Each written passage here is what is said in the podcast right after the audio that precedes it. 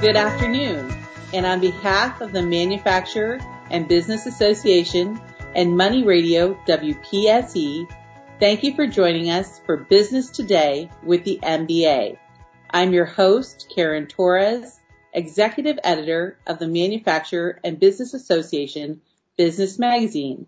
And I'd like to welcome a special guest to the studio, Deanna Renaud, Executive Director of the Community Blood Bank of Northwestern Pennsylvania and Western New York. Welcome, Deanna. We are so glad you could join us. Thank you so much for having me. I'm thrilled to be here. Well, the MBA has a great relationship with the blood bank, and we are happy to have you here to discuss an important and timely topic for our listeners. Right now, COVID-19 remains the single biggest challenge for our community and especially for employers where health and safety is the number one priority. We all know that it is essential to have medical resources in place for when a critical medical issue may arise, a workplace injury or accident or a medical condition, and now exposure to COVID-19. In addition to vaccine availability, one of the very important things that our community needs access to is a vital blood and plasma supply. So Deanna, if you could, please tell us about the blood bank, the work that it does, and how important it is for area employers and our community. Well, sure. So Community Blood Bank is the exclusive blood supplier to the hospitals here in Erie County, and that includes UPMC Hamot and AHN St. Vincent. Uh, we've been serving local hospitals actually since 1966, so we have a long history here in the community. Um, our office is in Erie, and we employ about 60 people here and in the communities we serve. So, um, you know, it's a it's a larger organization, but uh, we cover a, a, pretty large footprint as well. Uh, we actually have about 19 hospitals that we serve in all, uh, and that's through Northwest Pennsylvania and Western New York. Um, and it, you know, this the blood supply is a tremendously important resource for our community. Um, this is the blood that's used to treat employees if they're injured, family members when they're sick, infants when they're born prematurely. So the blood supply is really what allows family, friends, and neighbors to receive the life-saving treatment right here at home. Um, you know, our local blood supply is just two blocks from um, St. Vincent, just a couple blocks from Hamot. So there's an immediacy here um, that really allows people to be treated very quickly and um, you know with the right product at the right time. Deanna, could you please explain a little bit more about the blood bank's footprint and partners? Sure. So again, 19 hospitals, and with that we also have seven STAT medevac bases. Um, and that's really important because those uh, helicopters actually carry units of blood on board. Uh, so when they are arriving to a scene, they could potentially transfuse in the field uh, or en route back to a hospital. And so, you know, that covers a, a pretty expansive territory. But our hospital partners are, again, you know, throughout Northwest Pennsylvania, Western New York. They're in Warren, Potter counties, Elk County, Jefferson, uh, Chautauqua in New York. So uh, a pretty large footprint throughout Northwest Pennsylvania and Western New York. And Donna, when we talk about impact, it's estimated that every few seconds someone in the United States needs blood. What is the true impact of one donation? You know, so we've gotten that question a lot over the years, and I've been at CBB 15 years, and, and I think that's one of the, the most common questions we get. And, you know, the, the, the rote answer to that is one donation can save up to three lives. Um, but, you know, the more we think about it, and, you know, especially this last year with COVID and, and just, you know, how precious life is, you know, the impact of one donation really is pretty hard to measure because, you know, what's it worth to you to have your mother 10 more years or, you know, to watch your child beat cancer? You know, blood donation does that, you know, and, and that's pretty priceless. So even one donation can be the difference in somebody's life or in somebody's child's life. Uh, so, you know, the impact is to the patient, but it's also to the families and the friends and the people who love them. And Deanna, how have donations been impacted by COVID-19 and what are your needs now due to the pandemic and the usual illnesses at this time of year? Yeah, so COVID has uh, impacted just about everything, right? You know, every, aspect of our lives, and uh, the blood bank certainly is is no different. Um, we've been operating, you know, continuously since last March. Um, we have to, right? We're, you know, an essential part of the the medical community. Um, but with that, we've seen a decline in blood drives of about 30%. So normally, you know, we have our slate of, host groups and we have our schedules mapped out for the year. Uh, we've seen consistently about 30% of those blood drives uh, have to come off the calendar. Um, a lot of that is because employers, you know, as we completely understand, aren't operating on site or they're limiting visitors. Um, so, you know, we've we've lost a significant number of our of our uh, blood drives that we would normally rely on to collect an adequate amount of blood. So that that is certainly one part, and that has been the challenge really since day one. Um, I think all of us in the blood banking community, you know, back in March, you know, if you remember, I think a week before things really started shutting down, there was this idea that you know we couldn't have crowds together, you couldn't have a lot of people in a room, and of course, the first thing we thought of is our blood drives. How are we going to do this? And then sure enough, you know, things started closing. Um, the, the high schools and the colleges, um, you know, started going remote. And, and that was another huge impact. Um, that's about 20% of our collections uh, during the school year, uh, high school and, and college students. Um, they're trying their best to still have us when, when they can, uh, but thing, you know, things are popping up, schedules are changing. So, you know, that's been a, another huge impact, uh, is not having the student uh, body available to us like we normally would. Um, but with that, you know, the need for blood has been constant. Uh, very early on, so I think last April, uh, there was some postponing of surgeries until you know things could be figured out because COVID was just starting to to emerge. Uh, but pretty shortly after that, surgeries and, the schedules at the hospital, um, you know, resumed in full effect, um, and even then some. So we're back, uh, I should say the hospitals are, back at pre-COVID levels in terms of their schedules and their, their surgeries, um, as we understand it.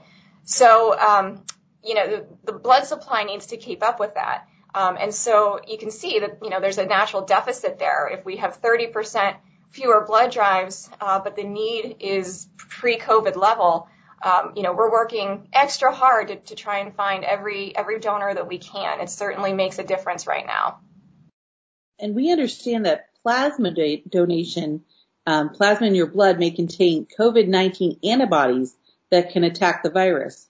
Tell us more about plasma donations and COVID-19 and how it works and who's eligible. Sure. So that is one of the things that has emerged, you know, through all of this is this idea of COVID-19 convalescent plasma. Uh, we call it CCP for short. And, you know, I have to uh, you know, have a have a brag moment, I guess, because you know our team uh, last year, I think it was March 25th, this whole idea of CCP, you know, started making headlines. I think NBC News was the first one I, I saw that there might be some, you know, some avenue to use this. And between that moment and it was a month later that we drew our first unit of CCP. So our team really mobilized. You know, we, we followed um, FDA guidance and, and you know industry um, best practices to get that up and running pretty quickly. So um, really proud of our, our team for doing that. But we've been drawing CCP for uh, about a year now, almost a year, um, and yeah, that's exactly what it is. If it's if somebody has had um, COVID and their body mounted an immune response, then the, the idea is that they have antibodies, uh, at least for a certain period of time after their infection that can be transfused through their plasma donation. So uh, if they make a plasma donation, then those antibodies should be uh, present. And if it's transfused to a patient, you know, that's how the hospitals are, using that treatment. So um, to, be able to do that, uh, you must have a, positive COVID test, um, you know, something documented or uh, a positive antibody test. And, you know, if you donated blood with us October, November, or December, uh, you probably received an antibody test. And so if we identified you as having antibodies, that makes you eligible as well. You have to be 14 days symptom free. So make sure, you know, you're over COVID and you're, you're 14 days past any symptoms.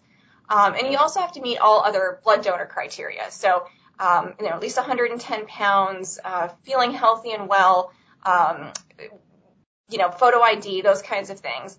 Um, and, and that's really the, the, the, basics of it. That gets you started. Um, the FDA uh, is currently changing the criteria for those who've had the COVID-19 vaccine. So we're reviewing those changes and we're going to be updating our process.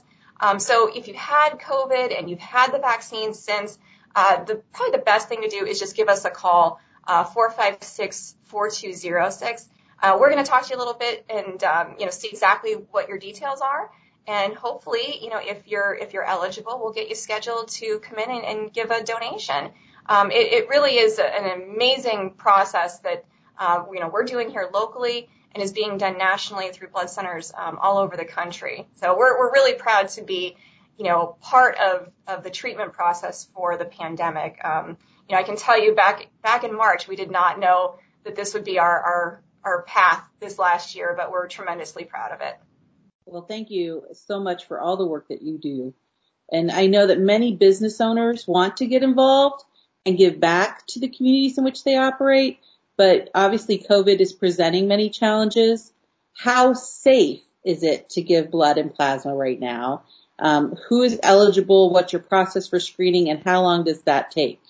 Sure. So, right, safety is is number one, and so you know we we, are cleaning constantly, um, but you know I have to remind people that we are already you know a highly regulated environment, um, you know just by the nature of what we do. So we long before COVID, you know, we were already disinfecting and, you know, making sure that, that our processes were clean and safe. And so since COVID, um, we've started disinfecting, you know, the donor chairs between every donor, um, the pens, the clipboards. Um, we're giving snacks out a little differently, so there's not a common bowl for people to be uh, picking from. Uh, we are encouraging appointments, although, um, you know, we know that that's not always possible for people, so walk-ins are still welcome. Um, but yeah, it's really important, uh, especially right now. I know a lot of businesses are just trying to keep, you know, employees there and, processes running. Uh, but the blood supply, you know, in terms of red cells and, platelets and, those kinds of things, um, it, it really does have to be sustained. And, you know, we are tremendously grateful for, for those that have been able to keep up their blood drives. Um, if you are interested in hosting us, we would love to talk to you. Um, again, we are the local blood supplier. So when you donate with Community Blood Bank, you know, those units are staying here in the community and helping, you know, the people that, that, you know, we, we live with, you know, our friends, our family, our, our neighbors.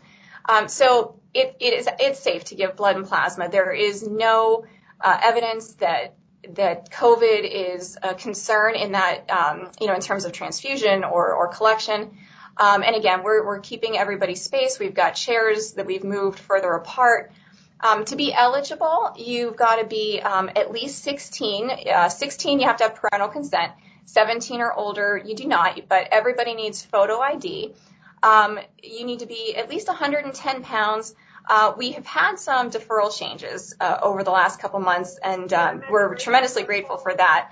Uh, one of the big ones is our tattoo policy, and that was actually something that the FDA updated so that we could, all of us as blood centers, could see more donors through the pandemic. It used to be a one-year deferral. Now it's three months. So if you've had a tattoo in the last three months, um, you just have to get past that, and then you're you're free to see us. So, um, you know, if you previously were deferred because you had a, a tattoo, think about your timeline because you may be eligible to, to come in. Um, beyond that, it's it's a really efficient process. It's about half an hour from start to finish. You're going to fill, fill out some paperwork. Uh, we have a donor history questionnaire, so we're going to ask you a little bit about your history and your health. Um, you're going to receive a screening for blood pressure, pulse, iron, those, those kinds of things. And then the act of donating blood is really only about five to seven minutes on average. So it's a really small part of the entire process. Um, once you're done with that, we are going to give you a snack and you're going to hang out with us for about 10 minutes, make sure you're doing all right, and then you're back to your day. So again, about 30, 35 minutes from start to finish. Um, masks are required throughout the process. Um, you know, if you're eating and drinking after the fact, you know, we, we understand that you might have to pull your mask down for that, of course. But, you know, we want to make sure that everyone in the environment is safe. Um, we do have uh, the ability to come inside. So if you have a large uh, boardroom or conference room or, or gym or something like that, um, those are ideal environments because you can further space people out. But we, we understand that you know sometimes that's limited under the current circumstance. Uh, we also have two blood mobiles. So we can work with you to just set up uh, parking spaces in your, your parking lot and have donors come out to see us that way. So we've got multiple options uh, for, for servicing blood drives, um, and we are, you know, eager to, to talk with you. Uh, we certainly need every donor we can find right now. And that's a lot of great information. What do you feel is the best option for giving blood plasma and how blood and plasma? I'm sorry, Joe, I'm going to repeat that what is the best option for giving blood and plasma and how can employers and their employees support your efforts? So uh, really, you know, as long as you get the donor in the door to us, um, that's that's the best way to do it. So if we can come to you, uh, if you have a, a, room, like I said, that might, you know, be a good site for us to set up, um, that's perfect. If not, we can still bring the blood mobiles uh, and, and set up in the parking lot. Uh, also, you know, we have a fixed site here at 2646 Peach Street. That's our, our main office. So, you know, maybe you don't have quite enough people to host a blood drive, but you still want to help. Absolutely, we want to talk to you. Um, you can always set up a walk-in drive here at 26 and Peach and just send your employees over this way. Um, we we have some later hours now on Tuesdays and Wednesdays. We're open till six. Uh, we, we're open 10 to 6 those days because we understood that, you know, 5 o'clock was a little bit tough for, for some people to make it in. Uh, we also have Saturday hours, 9 to 12.30. So a lot of options here at the fix site as well as, as a mobile option for, for anybody who's looking for a way to help. That's great. Is there anything else that you'd like to add? Just that, you know, I, I know that we all have a lot going on, right? I mean, this is, we're almost a year into the pandemic. Uh, but the blood supply really is crucial um, to the treatment that, that's going on here locally. Um, traumas don't stop, accidents don't stop, um, cancer treatments don't stop, and you know we're all focused on the treatments for COVID and you know those kinds of things. But in the background, you know surgeries are still happening, and, like I said, cancer treatments are, are still being performed, and so it is absolutely vital that the local blood supply can keep up with, with the other emergencies in people's lives. Um, you know, we're again singularly focused on COVID, but there's so many other things that are you know ongoing um, that you know don't stop just because of, of the pandemic. So if you're able to donate, we would love to see you. If you can host a drive, please give us a call. Um, we are at 814-456-4206. Uh, our website is fourhearts.org. That's spelled out F-O-U-R-H-E-A-R-T-S dot org. And we're on Facebook. We're, we're pretty active on Facebook, so you can always find us there. Um, ask questions, learn about the process. Uh, if, even if you want to just come in and visit and see what it looks like, uh, we are happy to have you. So, you know, again, the, the blood supply, uh, it takes all of us to keep it going, and we really appreciate those of you that, that have been coming in and, and keeping the supply going. Well, thank you, Deanna. That was very helpful information.